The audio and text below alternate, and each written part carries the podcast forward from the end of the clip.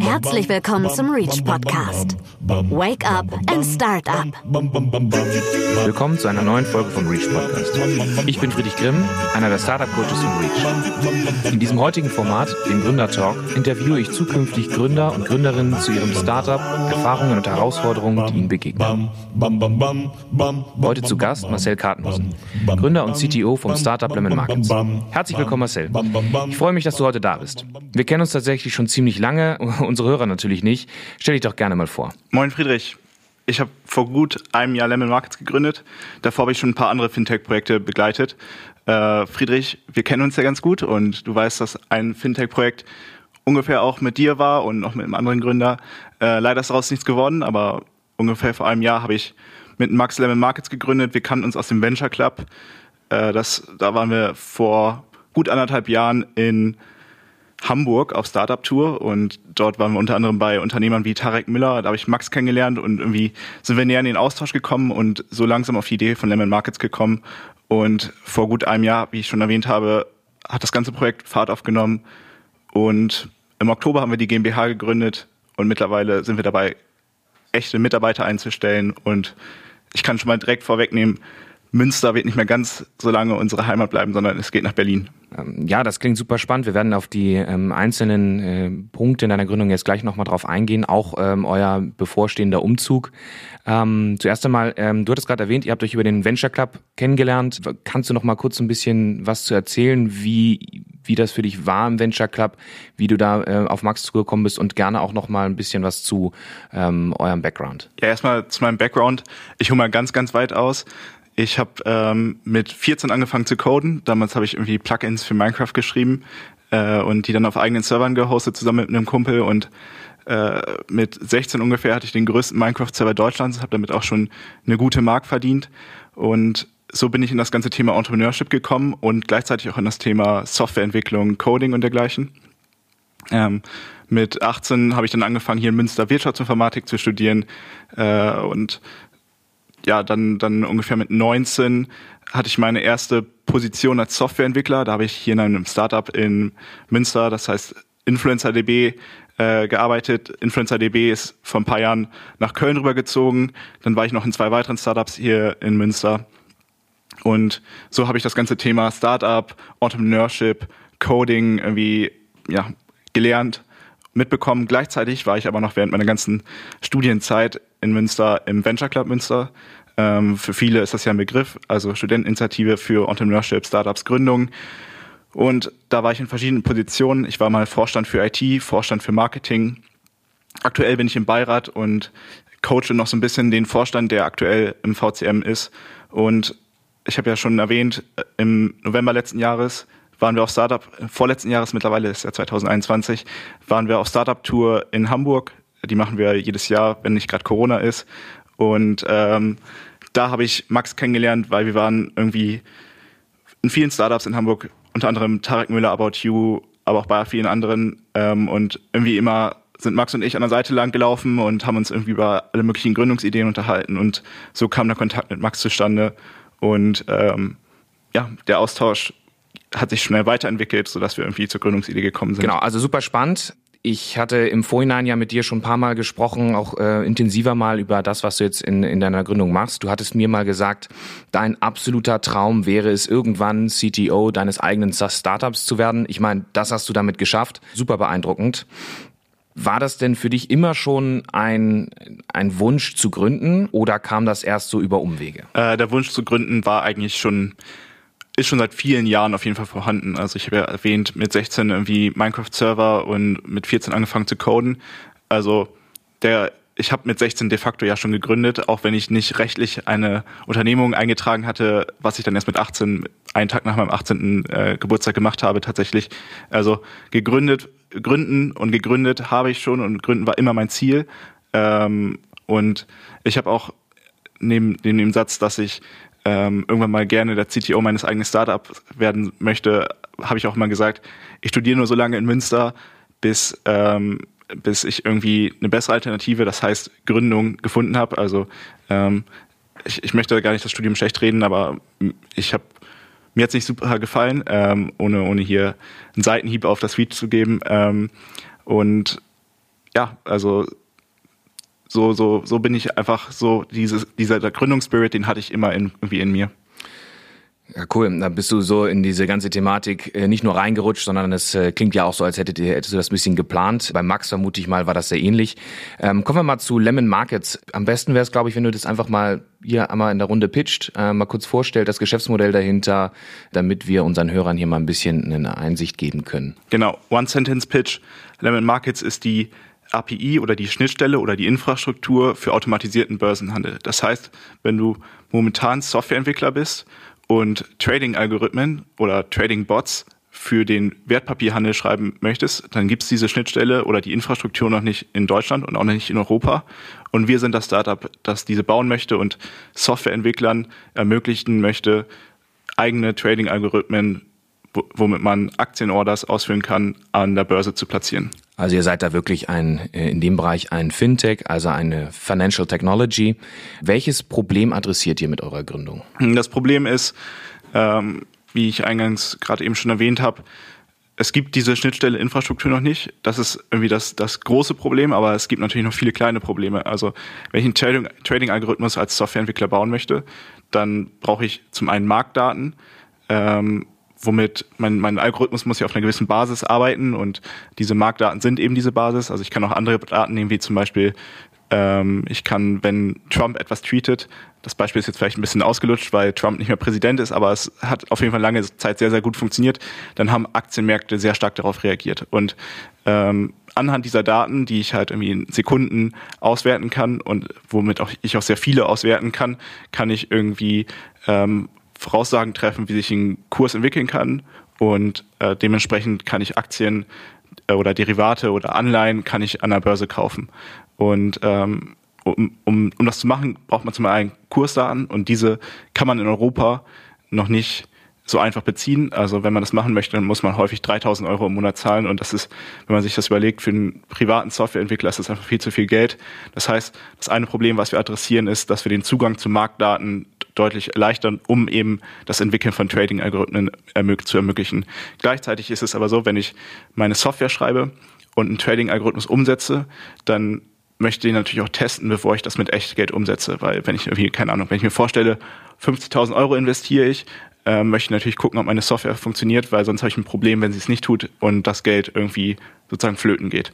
Ähm, das heißt, wir adressieren auch dieses Problem, indem wir eine Backtesting-Umgebung bereitstellen so dass Softwareentwickler ihre Trading-Algorithmen vorher auf Funktionalität und auf Performance, äh, zwar an Vergangenheitsdaten, aber sie können sie auf Performance theoretisch überprüfen. Diese, beide, diese beiden Probleme schwingen noch in dem großen Problem mit, dass es die Infrastruktur nicht gibt. Das heißt, in einer einzigen API oder Schnittstelle äh, bieten wir diese Features, was Orderausführung und Marktdaten angeht und das Backtesting-Feature, also zum Testen der Algorithmen, bieten wir alles in einer API bereit. Das klingt echt spannend und gerade in, in dem Bezug auf dieser technischen Entwicklung habt ihr ja sehr, sehr viel Research betrieben äh, müssen oder musstet euch ja mit dem Problem auseinandersetzen, um das zu verstehen.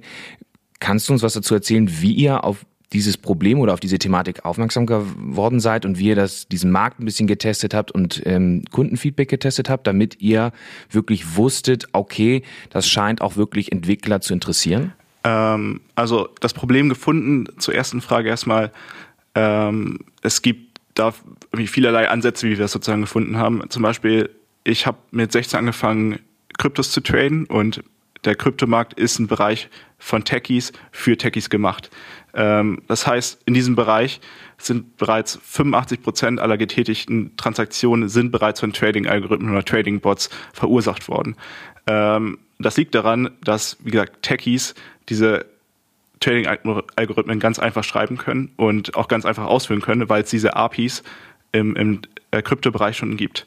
Und wenn man sich das dann in dem Wertpapierhandelsbereich anguckt, der sozusagen ich sag's mal ein bisschen plump, von BWLern für BWLer gemacht wurde, ähm, dann gibt's diese APIs noch nicht. Aber gleichzeitig gibt's trotzdem das immense Interesse, ähm, die Erfahrungen, die man schon im Kryptobereich gemacht hat mit Trading-Algorithmen, auf den Wertpapierhandelsbereich an der normalen Börse umzumünzen. Und wenn es diese Infrastruktur noch nicht gibt, dann haben wir uns einfach darin gesehen, diese zu bauen.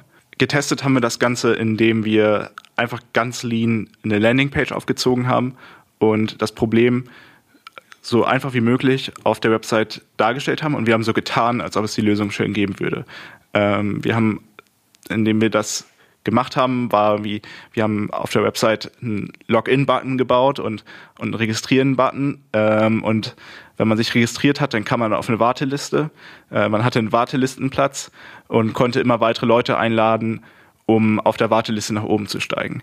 Und äh, dann haben wir natürlich irgendwie mit anfangs mit viel oder mit wenig Budget haben wir viele Entwickler ähm, für diese Landingpage oder für das suggerierte Produkt haben wir die aufmerksam machen können und auf unsere Landingpage gezogen. Sie haben sich registriert und der spannende Effekt ist, dass sie halt weitere Leute empfohlen haben. Das heißt, ungefähr hat ein Softwareentwickler anderthalb weitere angezogen und so kam halt dieser virale Netzwerkeffekt, kam irgendwie ein bisschen zustande und wir haben sukzessive unsere, unsere Landingpage beziehungsweise die Warteliste ausgebaut.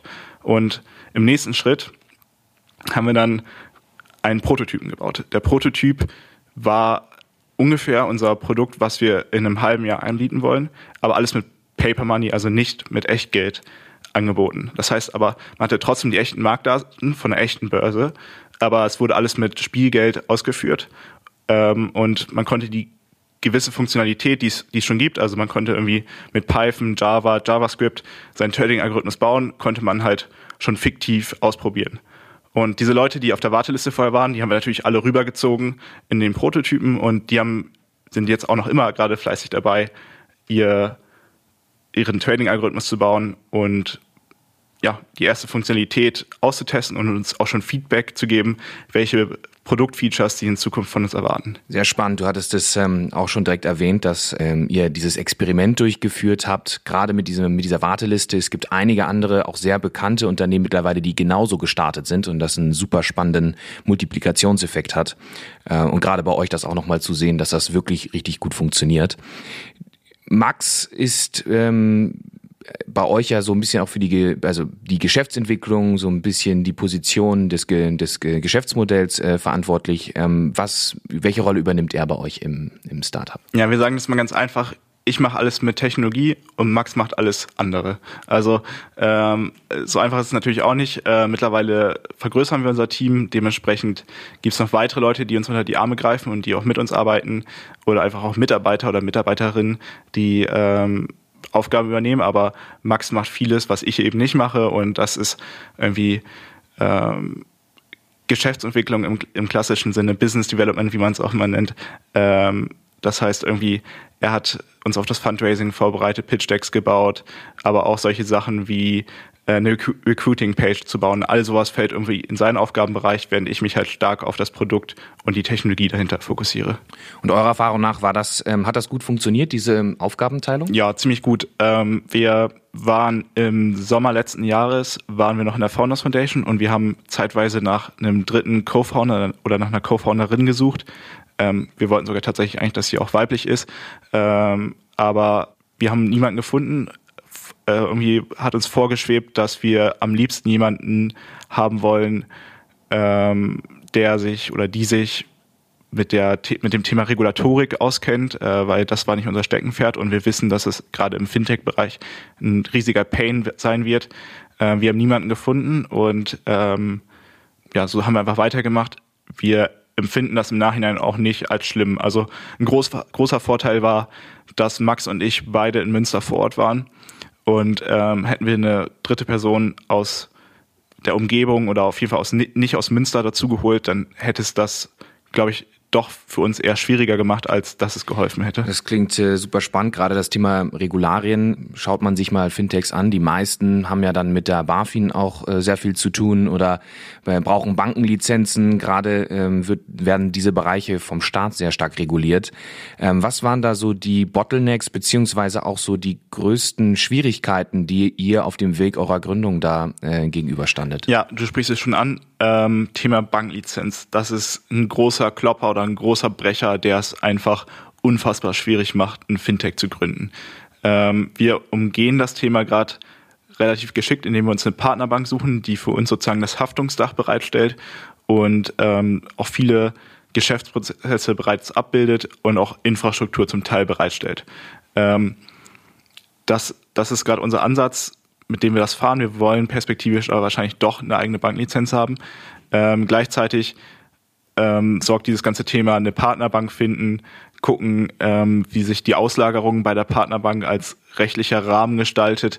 Das ist sorgt für sehr sehr viel Kopfschmerzen und ähm, da scheitern schon viele Fintechs dran, würde ich sagen. Also ähm, Friedrich, ich habe eingangs erwähnt, wir haben auch schon mal an einem Fintech-Projekt gearbeitet und genau da, weil es so viele unterschiedliche Player gibt in dem Bereich und die auch schon alle sehr groß sind. Also eine Bank kannst du halt schwer angreifen, weil die haben halt ein großes Monopol, muss man, oder großes Oligopol. Ähm, und, und dementsprechend äh, schreckt das einfach stark ab. Und bei uns ist es damals auch dran gescheitert, dass wir uns irgendwie gedacht haben, wir kommen niemals an diese Marktdaten ran und ähm, dementsprechend ja, ist das irgendwie im Sande verlaufen, aber wir haben uns auf jeden Fall dran gemacht und wir haben eine Partnerbank gefunden, die das mit uns machen möchte. Ähm, dementsprechend hat das schon mal viel Wind aus den Segeln sozusagen genommen, was irgendwie Trubel angeht mit Partnerbank finden oder Banklizenz oder wie, wie geht man das ganze Thema jetzt an. Gleichzeitig, dazu kann ich eine kleine Anekdote erzählen, ist das Thema Algo-Trading noch immer eine Blackbox in Europa. Das hat noch niemand im Privatkundenbereich gemacht. Ähm, im, im im Zuge der Finanzkrise 2007 wurde das stark von der EU reguliert, aber nur für Hedgefonds äh, sieht das diese Regulierung vor. Und die, die Regeln dafür sind ähm, ja, für uns nicht angemessen, weil Privatanwender einfach ganz andere äh, Tätigkeiten ausüben im, im, Algo-Trading-Bereich als das, was irgendwie Hedgefonds machen oder große Market Maker. Und ähm, dementsprechend letztes Wochenende tatsächlich hatten Max und ich äh, zwei bisschen schlaflose Nächte, weil wir ähm, von unserem Anwalt mitgeteilt bekommen haben, dass wir eine große Checkliste an möglichen Anforderungen ähm, erfüllen müssen. Und ähm, wir dachten uns, ja, schaffen wir das? Ähm, kriegen wir das überhaupt hin mit unserer Partnerbank? Und ähm, aber zum Glück hat sich das jetzt die letzten zwei, drei Tage so entwickelt, dass wir doch auf jeden Fall all das, was wir machen wollen, tun können, aber eben doch mit ein bisschen mehr regulatorischen Aufwand. Ich glaube, damit muss man generell rechnen, wenn man ein Fintech-Projekt aufsetzt, dass irgendwie auf dem Weg dahin viele Sachen passieren, die man vorher nicht eingeplant hat, gerade weil die BaFin doch schon noch recht viele regulatorische Anforderungen hat. Ja, du sprichst es gerade schon an, Thema Regulierung beziehungsweise auch die zwei schlaflosen Nächte, die ihr hattet man denkt, man sieht ja dann, man hört oder man, man sieht und hört erstmal relativ wenig von so einer Gründung bis ähm, zu einem gewissen Punkt, wie jetzt bei euch zum Beispiel, wo ihr dann wirklich auch Erfolg vorweisen könnt. In eurem Fall jetzt zum Beispiel auch durch eine Finanzierung. Und sonst, gerade wenn man das dann sieht, denkt man immer, wow, das ging ja jetzt super einfach und super schnell. Und ich glaube, ihr konntet auf dem gesamten Weg dahin, habt ihr einige Fehler natürlich auch gemacht und konntet eine ganze Menge Learnings aber auch wieder draus ziehen. Vielleicht kannst du uns mal so zwei, drei eurer äh, in Learnings oder Insights oder Einsichten in diesen gesamten Prozess mal ähm, rausnehmen und so die größten Erkenntnisse da mal kurz was von berichten. Ich glaube, ein großes Learning, was jetzt schon ein bisschen gerade vorher irgendwie angeklungen ist, ist auf jeden Fall, dass man dranbleiben muss und nicht aufgeben darf. Also hätten wir aufgegeben, dann hätte es uns im März letzten Jahres auf jeden Fall schon nicht mehr gegeben, weil, wie gesagt, dieses Thema mit der Banklizenz, mit der Regulatorik dahinter ist einfach ein Brecher und ähm, daran scheitern die meisten Startups. Also Learning Nummer eins, dranbleiben, immer weitermachen. Wenn du irgendwie ein Ziel hast, musst du das irgendwie auf alle möglichen Wege umsetzen und das macht irgendwie auch den guten ähm, Gründer aus oder die gute Gründerin macht das aus, dass die irgendwie um die Ecke denken und sich überlegen, wie kann ich das und das Problem angehen und eine kreative Lösung finden und einfach etwas anders machen als das, was andere schon vorher gemacht haben. Also zum Beispiel, äh, ich kann ein bisschen noch zu Trade Republic zum Beispiel eingehen, die haben einen anderen Weg gewählt, die haben gesagt, sie möchten direkt die Bankenlizenz haben, aber die haben dafür fünf Jahre gebraucht. Und das messe ich denen auf jeden Fall hoch an, auch dass die ähm, trotzdem so lange durchgehalten haben und was man jetzt auch sieht, dass sich das auszahlt, aber ähm, viele, viele Startups haben halt eben schon vorher aufgegeben und nicht so wie Trade Republic durchgezogen und ähm, das, das unterscheidet einfach auch viele, dass, dass viele halt sich immer nur den einfachen Weg nehmen, aber manchmal muss man halt leider doch den schweren Weg gehen und sich für den schweren Weg eine gute Lösung überlegen. Ja, sehr spannend, ähm, was man auf jeden Fall mitnehmen kann. Und ähm, in unserem ersten Projekt, das wir beide ja auch ein bisschen begleitet haben, waren wir an einem gewissen Punkt. Ähm, wir waren nicht in der gleichen Stadt und irgendwann haben wir gesagt, so, boah, das ist schwierig, wir kommen da nicht weiter. Und dann haben wir ja quasi aufgegeben. Und ähm, du hast jetzt das große Learning da auch nochmal gemacht, äh, zu sagen, okay, dann steht man da durch. Klingt auch so ein bisschen danach, dass gerade Kontakte, also Kontakte überall hin helfen können, wenn man nicht weiter weiß, andere Leute anzurufen. Stimmt das, so diese Aussage? Ja. Äh ja ähm, Kontakte über, also du wirst nicht ohne Kontakte wirst du nicht vorankommen. Also Kontakte hebeln dein, dein Business, dein Startup. Wenn du niemanden kennst, dann wirst du irgendwie in deiner Einsamkeit irgendwie deine Ideen ein bisschen vorantreiben, aber wirst meiner Meinung nach irgendwann scheitern. Also du musst mit Leuten reden, ähm, seien es Leute, die dir irgendwie partnerschaftlich weiterhelfen, seien es Kunden, die dir Kontakte irgendwie, die deine Kontakte sind. Also Kontakte sind das Wichtigste. Äh, dazu kann ich auch noch mal eine kleine Geschichte erzählen. Ähm, wir haben am Anfang letzten Jahres haben wir stark nach Partnerbanken, nach Partnerbörsen, nach allen möglichen Leuten, die im Fintech-Bereich irgendwie für uns eine Partnerschaft oder einen Kontakt, einen wichtigen Kontakt darstellen könnten, haben wir gesucht. Und ähm, wir haben uns überlegt, wie wir das machen können. Und ähm, wir sind natürlich wir sind zwei Studis, Anfang 20. Ähm, wer, wer sollte uns ernst nehmen? So sind wir in die Sache rangegangen, aber ähm, das hat sich irgendwie fortlaufend entwickelt und wir haben gemerkt, dass eine Sache richtig gut zieht. Und wir haben immer unter die E-Mails geschrieben mit, mit schönen Grüßen aus dem freundlichen Münster oder mit äh, vielen Grüßen aus dem schönen Münsterland oder irgendwie, wir haben auf jeden Fall einen starken Münsterbezug immer reingebracht und wir haben uns immer viele Kontakte rausgesucht, die vorher in Münster studiert haben. Und das hat wahnsinnig gut gezogen, weil die Leute, die in Münster studiert haben, haben einfach eine unfassbar positive Einstellung zu Münster. Also äh, wenn wir das drunter geschrieben haben, dann war die Antwortwahrscheinlichkeit schon sehr, sehr hoch. Also viele Leute, die wir kennen, haben in, vorher in Münster studiert und wenn sie uns kannten irgendwann und uns gut gesonnen waren, ähm, haben sie auch natürlich irgendwie das Intro zu einem anderen Kontakt oder dergleichen hergestellt. Und wie gesagt, diese, dieser Spruch irgendwie mit schönen Grüßen aus Münster hat immer gezogen.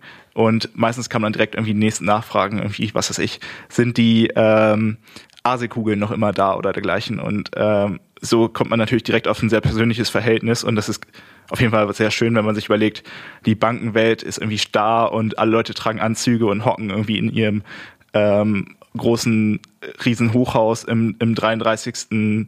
Stockwerk. Ähm, so ist es halt einfach nicht. Also die Leute sind ja irgendwie im Endeffekt auch eine Menschen und ähm, wenn du dann irgendwie die Münsterverbindung da spielst, dann äh, sind die sehr wohlgesonnen und reden viel schneller mit dir. Äh, super spannend, was du da gerade erzählst, ähm, gerade über so eine persönliche und ich würde schon fast sagen emotionale Ebene an ähm, äh, an ähm, ja, zukünftige Kontakte, auch über eine Kaltakquise zum Beispiel zu gehen. Ähm, das hilft, glaube ich, einigen Gründern ähm, ähnlich davor zu gehen. Und du sprichst es gerade schon an, Thema Netzwerk, äh, Kontakt. Ihr seid ja ähm, Teil auch des der Reach Community und einer der Startups, die wir natürlich auch stark unterstützen und äh, die sich natürlich auch bestmöglichst hier im gesamten Gründungsnetzwerk einbringen wollen. Ihr habt zum Beispiel auch das Gründerstipendium NRW bekommen. Ihr wart ähm, Teil der, der, des Venture Clubs und unterstützt das immer noch. Welche, welche, also wie wichtig ist euch dieses Netzwerk und welche Unterstützung bekommt ihr hier? Ja, zweierlei Sachen hast du, glaube ich, angesprochen. Also ähm, zum Thema Venture Club beispielsweise. Ich habe ja schon erwähnt, dass ich immer schon irgendwie den Gründungsspirit hatte und immer gründen wollte, aber der Venture Club hat einfach mit seiner Dynamik, hat ja nochmal ein Feuer entfacht, äh, womit ich einfach nochmal viel mehr Bock hatte zu gründen und ich auch viele Gleichgesinnte einfach kennengelernt habe. Und das ist das Netzwerk, von dem, dem man einfach profitieren kann, weil im Endeffekt ähm, brauchst du natürlich irgendwie das Netzwerk zu Partnern oder zu Kunden, aber wichtig ist auch einfach einen Co-Founder oder eine Co-Founderin zu finden. Und ähm, das dabei hilft den Venture Club, dabei hilft dir auch ein Reach. Also das Reach gibt es ja noch nicht super lange und dementsprechend konnten wir auch noch nicht, gerade auch wegen Corona, konnten wir nicht von allen Services, dass, dass das Reach bereitstellt, profitieren, aber ähm, was natürlich für den Venture Club in, in gewisser Weise gilt, gilt auch irgendwo für das Reach. Also es ist ein Netzwerk und in dem Netzwerk kann man viele Gleichgesinnte einfach treffen und das hilft einem wahnsinnig viel, also in, in vielen Bereichen einfach. Und den anderen Punkt, den du angesprochen hast, Gründerstipendium. Ich konnte zum Glück im Juni des letzten Jahres meinen Job kündigen. Ich war als ich noch als Student eingeschrieben war, was ich noch bin, ähm, war ich bei Social Match als Softwareentwickler angestellt in Teilzeit, habe dann meinen Lebensunterhalt sozusagen verdient und was das Gründerstipendium mir einfach ermöglicht hat, war diesen Job zu kündigen und zu gründen und gleichzeitig Geld zu haben Lebensunterhalt zu sichern und gleich die ersten Ausgaben zu finanzieren. Also seien es Marketingausgaben, um Kunden für die Warteliste oder für den Prototypen zu akquirieren. Solche Sachen hat mir das Gründerstipendium ermöglicht und ich glaube, die 1000 Euro sind mehr als fair und mit den 1000 Euro kommt man schon sehr, sehr weit im Monat, was das Thema Gründung angeht und es hat uns auf jeden Fall unfassbar geholfen, die ersten Schritte zu gehen. Ja, spannend. Ähm, wir werden, auch wenn ihr jetzt ähm, Ende dieses Monats Münster verlasst und nach Berlin geht, ähm, euch natürlich nicht ähm, in der Form abschreiben, sondern ihr seid natürlich weiterhin Teil dieser Community und versuchen euch natürlich auch weiterhin äh, zu unterstützen. Und ihr habt ja auch eure Unterstützung für dieses ähm, Netzwerk, das Gründungsnetzwerk in Münster und Münsterland ja auch zugesagt und ähm, hoffen natürlich, dass wir da äh, im regen Austausch bleiben. Ich habe es ja gerade schon angesprochen, Berlin Ihr habt ein Investment bekommen. Was hat euch überhaupt dazu bewegt, äh, Thema ähm, auf ein Investment zu suchen, auf Investoren zuzugehen? Äh, und warum Berlin? Ja, erstmal zum Thema Investment. Ähm, das ist, glaube ich, die, die erstere Frage, die man beantworten kann oder be beantworten sollte in, in dem Kontext. Ähm, Fintech braucht einfach ein großes Startkapital. Äh, gerade wegen der ganzen Regulatorik. Man muss viele Anwälte zahlen, man muss sehr teure, sehr gute Anwälte zahlen. Also Fintech ist eben irgendwie nicht Arbeitsrecht oder dergleichen, was irgendwie ein generisches, äh, ja, generischer Bereich ist für Anwälte, sondern Fintech, Finanzregulierung, Aufsichtsrecht ist, ist ein teurer Bereich. Dafür braucht man schon mal viel Geld. Das ist ein Grund, warum wir uns Investoren gesucht haben. Gleicher, gleichermaßen ist es auch so, dass man im Fintech-Bereich für den Tech-Bereich Leute braucht, also Softwareentwickler, die gewissermaßen auch nicht günstig sind. Und da kann ich auch direkt auf den nächsten Punkt überspringen. Ähm, viele Tech-Leute gibt es auch einfach nicht in, in Münster. Also primär Softwareentwickler sind eine Mangelware in Münster auf jeden Fall. Und ähm, in Berlin als irgendwie einer der Gründungsmetropolen in Europa hat viel mehr Softwareentwickler und auch gerade ein breiteres Spektrum. Also wir suchen nicht nur den klassischen Programmierer, wir suchen die Person, die Ahnung von dem Thema Security hat, die Ahnung von dem Thema Infrastruktur hat, die Ahnung von all den Sachen hat, die noch ein bisschen weiter in das Thema Infrastruktur, wie baue ich ein sicheres Fintech auf, reingehen. Und davon gibt es nicht viele Leute in Münster und wenn, dann sind die auch nur sehr, sehr rar. Und sind auch sehr teuer zum Teil. Also ähm, viele große Unternehmen sind hier in Münster und die treiben natürlich den Preis in die Höhe, während es in Berlin natürlich viele andere Startups gibt, die noch, sage ich mal, zu moderaten Preisen Softwareentwickler einstellen. Das ist ein Hauptgrund, warum wir nach Berlin gehen. Ein anderer Grund ist einfach das Netzwerk vor Ort. Ich kann hier in Münster leider nicht ähm, jeden Mittwoch, wenn ich Bock habe, irgendwie mit einem CTO von einem anderen Startup essen gehen. Das kann ich in Berlin schon machen und äh, ja, dieses Netzwerk, dieser ganze Gründungsspirit ist einfach in Berlin nochmal größer als in Münster und dementsprechend ist die logische Konsequenz dort auch gewesen, nach Berlin zu gehen. Gleichermaßen war es irgendwie eine gewisse Anforderung auch von unseren Investoren. Also es steht in keinem Vertrag drin und es wurde auch nie wortwörtlich so ausgesprochen, aber es wurde schon gesagt, hey, es wäre wirklich gut, wenn wir euch in Berlin sehen, kommt mal bitte hierher. Gut, ja, das sind äh, natürlich Argumentationen ähm, und auch Punkte. Du hattest es vorhin auch schon bei InfluencerDB angesprochen, die auch aus einem ähnlichen Grund ja nach ähm, zum Beispiel nach Köln ähm, gegangen sind. Und wir versuchen jetzt äh, genau mit dem Reach auch da anzusetzen, zu gucken, genau wie wir diese Probleme, das du auch eingangs genannt hast, ähm, irgendwo zu heben, um äh, da auch ähm, gerade Startups noch eine bessere Möglichkeit zu bieten. Ähm, zum Thema Finanzierung werden wir in einem späteren Podcast nochmal ähm, näher drauf eingehen. Da werden wir mit äh, Max nochmal sprechen. Ähm, genau, und äh, zu, zu guter Letzt ähm, würde ich dir gern nochmal die Frage stellen, was sind denn bei euch jetzt in der Entwicklung oder die Next Steps, die nächsten Phasen, die ihr anstrebt und äh, was sucht ihr noch oder wo braucht ihr noch Unterstützung? Wo kann euch das Netzwerk auch noch helfen? Genau, also auf Basis des Investments können wir viele Leute einstellen, weil wir jetzt das Geld haben. Und wir suchen primär Softwareentwickler, Softwareentwicklerinnen, die uns helfen. Also ich habe schon gerade eben angerissen, wir suchen Leute im Bereich Security, Infrastruktur, Softwareentwicklung. Das ist das nächste, was wir suchen. Und da kann uns jede, jeder Kontakt, jede weitere Information und kann es da hilf, hilf, hilfreich sein, ähm, gewisse Leute in Berlin zu finden. Ähm, und das ist das Erste, was wir jetzt angehen werden. Gleichzeitig natürlich ist es uns wichtig, dass wir so zeitnah wie möglich das Echtgeldprodukt mit unserer Partnerbank auf die Beine stellen und das ist der Ausblick für die nächsten Monate. Spannend. Ja, ich habe äh, dir schon gesagt, dass ich dich auf jeden Fall das ein oder andere Mal in Berlin besuchen werde und wie wie also ich meine, ich habe deine deine Kontaktdaten natürlich, aber wie können jetzt äh, interessierte Zuhörer dich denn am besten erreichen? Am besten ist eigentlich immer LinkedIn, also Marcel Kartenhusen auf LinkedIn oder ganz einfach per E-Mail marcel at lemon.markets. Kein .com dahinter, einfach lemon.markets ist die Internetadresse. Ähm, einfach eine E-Mail schreiben und im Regelfall antworte ich recht schnell. Hört sich so an, als wäre das schon häufiger passiert, dass da jemand nochmal ein .com hintergepackt hat. Ähm, ich will auch nicht leugnen, dass mir nicht auch passiert ist.